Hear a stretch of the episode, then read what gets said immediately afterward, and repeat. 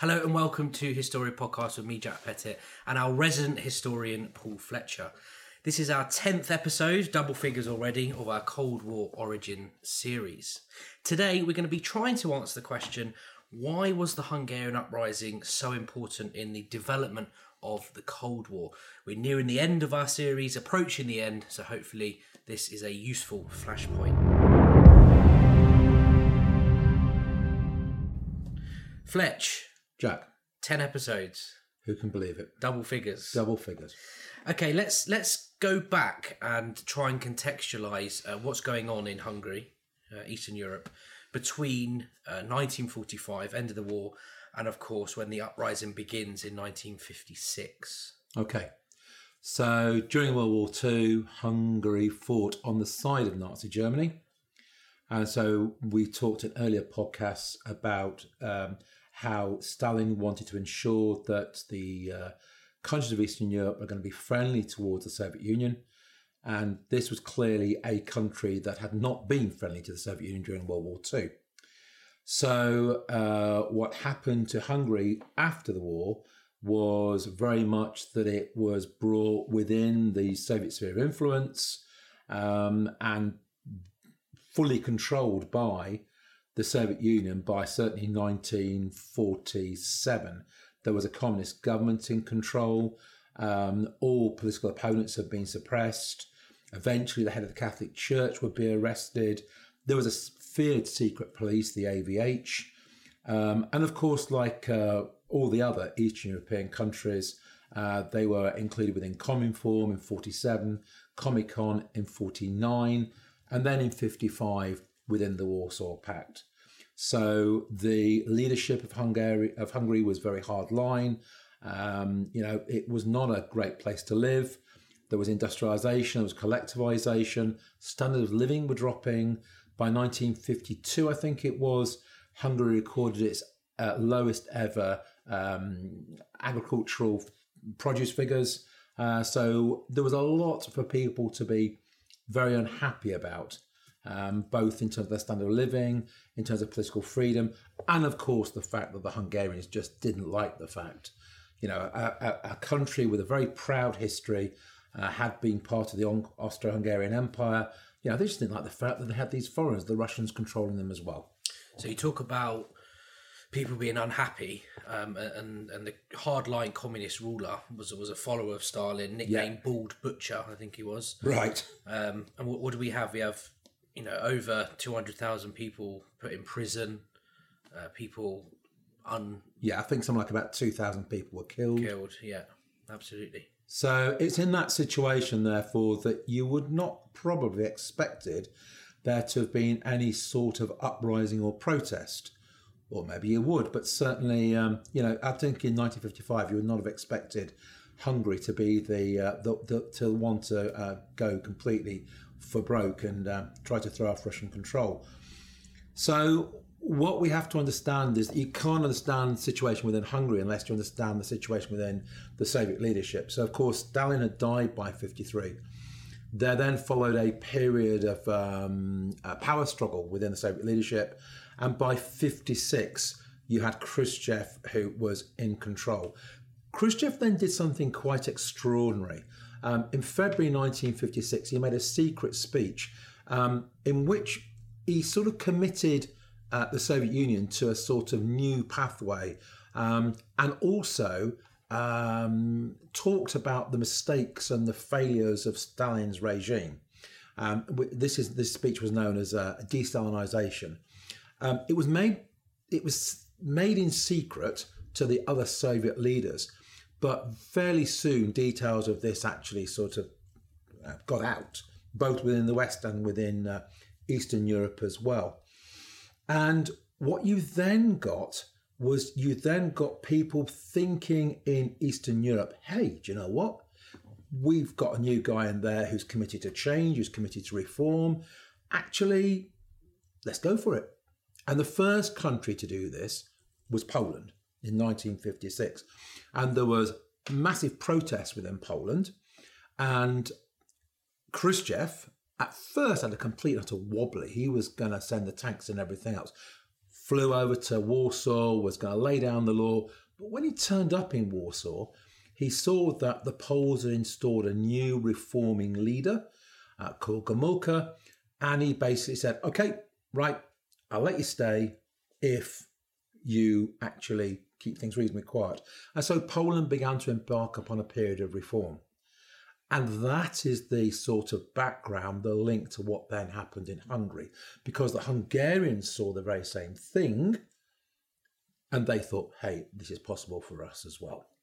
So there is a there is no uh, there is a coincidence then with secret speech in 56 February and of course what we now know is the Hungarian uprising Yes. in October of the same year. Yes, and also an indirect link in the sense of you've got the secret speech, you've got the events in Poland, and then the events in Poland therefore encourage Hungarians to think that change will be possible as well. So what happens? Well, essentially, there are various changes in leadership in the summer of 1956. Um, and we will be mistaken to think that those uh, changes in leadership within Hungary are actually being decided upon by the Hungarians themselves. They're actually being decided upon by um, the Soviet leadership, particularly by Khrushchev. So, uh, the ball butcher you mentioned before, he gets pulled out and told he's got to declare himself to be ill. And then uh, Nagy, who is a bit of a reformer, is brought in, and he's thrown out. And uh, one of uh, the lieutenants, the number twos of um, the uh, Gerő, he's brought in. Um, but clearly, the popular mood is one for reform and they're demanding change. And so, 23rd of October 1956, there are a wave of popular demonstrations led by students. And the cause for that has been that Gerő, who's the new hardline leader, um, has reburied some of the uh, victims of previous purges carried out before 1956. And this triggers a whole wave of protest against communist rule, led, I say, by these students In Budapest. in Budapest. Now, the initial reaction from Khrushchev was to send in, well, send in the tanks in the sense of the Red Army's there, but to send the tanks and troops into Budapest. There is some fighting, there is, uh, there, there, there is some resistance by the Hungarians, and what Khrushchev, how Khrushchev reacted was very much in the same way as he reacted in Poland when faced with real sort of protest in a way in which Stalin would never have done, he sort of backed down. And therefore, he agreed to the reinstalling of this reform in Nagy to be the leader of Hungary. But with a clear understanding that he had to bring calm back.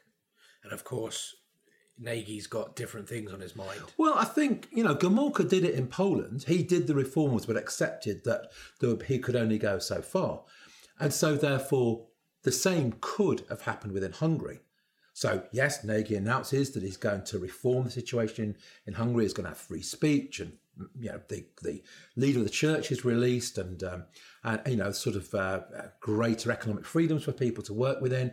That's fine. But the problem is, what causes the problem is that on the 3rd of November, Nagy announced that he was going to withdraw uh, Hungary from the Warsaw Pact, which, of course, we referred to in a previous podcast. That's the military alliance around which the Soviet uh, bloc is, is based. That was the step too far, the bridge too far, as far as Khrushchev and the Soviet leadership was concerned. And so what they did was therefore, having actually physically withdrawn the Red Army from Hungary, they now sent the Red Army back in.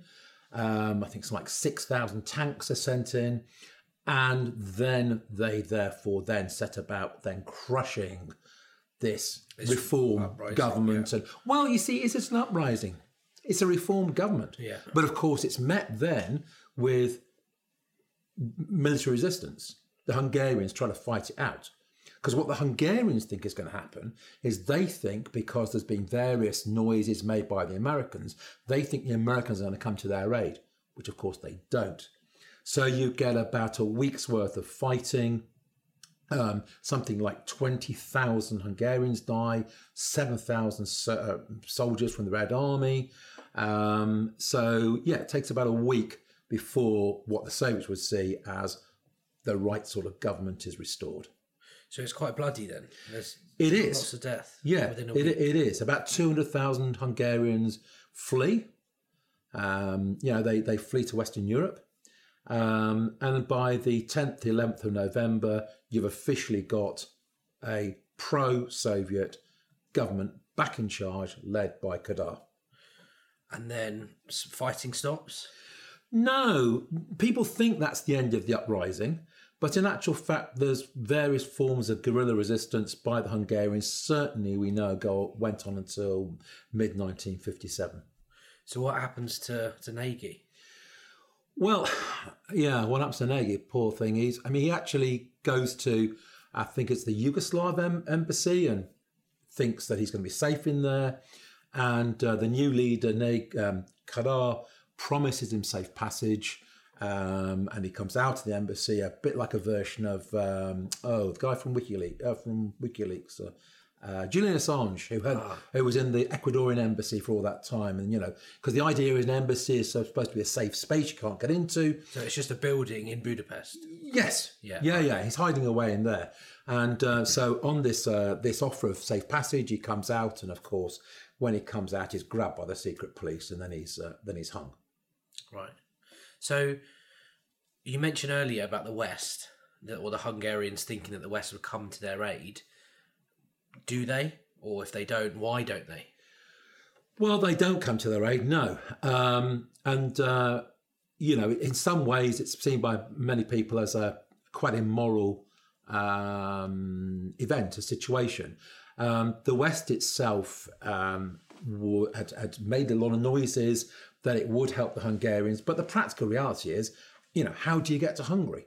I mean, in a way, it's like 1939 with Poland. It's all very well the British and French declaring war on Germany about Poland in 1939, but how did they get aid to Poland in 1939? Well, the same situation. How did you actually get aid to Hungary in 19, uh, 1956 without crossing into the Eastern Bloc? And then, of course, there is a danger then you'll have a direct conflict with the Soviet Union. Yeah. Of course, there were other reasons as to why the Americans, in particular, um, were, were not willing to get involved or not able to get involved because, of course, there was the Suez Crisis in 1956 going on in the Middle East, so that was taking away people's attention as well. So we've got here then Hungarians hoping for help.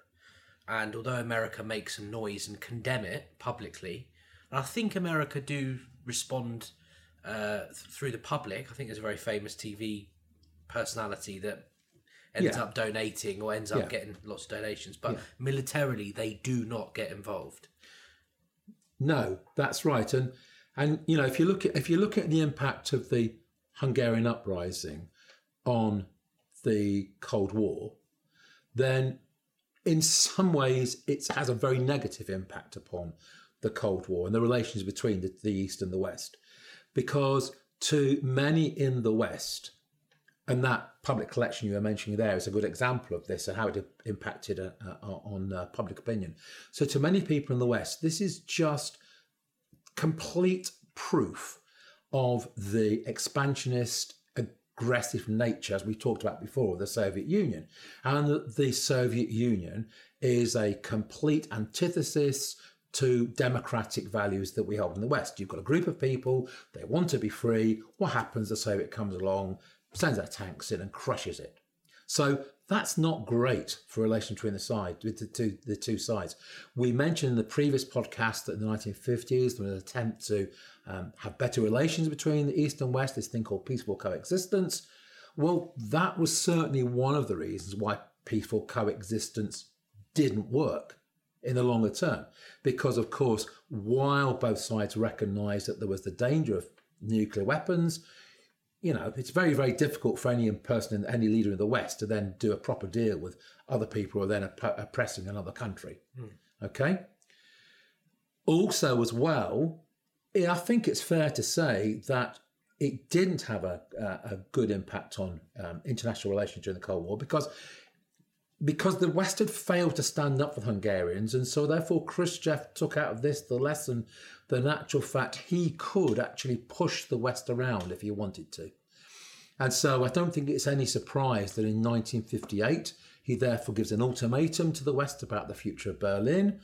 And, um, you know, in the later summits, which go on 59 into 61, his behaviour is much more aggressive towards the West and, and culminates in, of course, in his behaviour at the Berlin, um, at the Cuban Missile Crisis. Yeah. Okay, so I think you can see that he's learnt from that that the West is he, he feels the West is a bit of a paper tiger and won't stand up to him when there's a really tough situation. However, go on. I was just about to say. So, I mean, we've got you. You know, you're, you're getting onto the idea of why why is important for the Cold War. Yeah, What about, however, why was the upright? Why was the events in Hungary so important for Khrushchev's control over Eastern Europe? Well, that of course is, and, and this and this also links into one of the ideas about why, in actual fact, it wasn't necessarily a uh, a disaster for uh, relations during the Cold War. So it was quite clear that this was going to settle, certainly for the foreseeable future, that the Soviet Union was in control of Eastern Europe and was not going to allow anybody to stray too far from l- limits that the Soviet Union set. So the point about Poland was that Gomulka realized that he could go so far and that was it. Okay, he could have some reforms and that was it. Hungary, however, had gone beyond that limitation and was trying to leave the Warsaw Pact. That was just not acceptable. Okay, so you have therefore the idea that the Soviet Union was going to be in control of Eastern Bloc and was going to stay in control of the Eastern Bloc. Okay, that basic idea would not be challenged for another 12 years until 1968 with the Prague Spring, where you would get another similar reaction from the Soviet Union, whereby protests, popular uprising was crushed by the by the Red Army. But if you look at it from the point of view of the Americans as well, the Americans, by their behaviour, made it quite clear that they actually were not going to try to roll back communism. It goes back to that idea of containment. They were prepared to accept that the Soviet Union has gone as far as it had gone and that they would live with that. And so, therefore, we can actually see that from this situation, actually, there's an acceptance on both sides that this is the status quo. This is what both sides were going to live with. Mm-hmm. And therefore, you just had to exist. Both sides had to exist within that status quo. Yeah. There is, however, one other thing which we now need to mention. And so far on our, on um, our podcast, we've not actually mentioned this. And probably we'll get onto this in series two. But of course, there is a new kid on the block, and that is Communist China, led by Mao Zedong. Been communist since 1949. Now, Mao was prepared to accept and tolerate Russian leadership and Russian direction while Stalin was in charge. Because Stalin was the real deal. He was a hardcore communist. He'd put the years in and the, be part of the Soviet Revolution in 1917. However, when Stalin was replaced by Khrushchev, Mao wasn't quite so willing to accept his control. Okay? And one of the reasons why Khrushchev actually decided to send the troops back in in early November was because he got basically Mao in his ear complaining to him about the fact he wasn't being t- tough enough and maybe he wasn't the right man to lead the communist world. And so, therefore, that is why Khrushchev did what he did. And so we can begin to see in the reaction to the Hungarian crisis of 1956 by the Soviet Union, we can begin to see the start of that disillusionment with Soviet leadership, which will become increasingly apparent with Mao and will eventually in the late, in the late 1960s lead to the Sino, that's Chinese, Soviet split, when the two countries actually end up at war. And that's an absolutely crucial turning point in the Cold War. And if we don't understand about that, we then can't understand why there's détente, for example, in the 1970s. Wow. Thank you, Fletch. No problem. Um, you know, real clear causes, events, and consequences, and then looking at the uh, obviously the importance of Hungary in the Cold War. Join us next time for episode 11.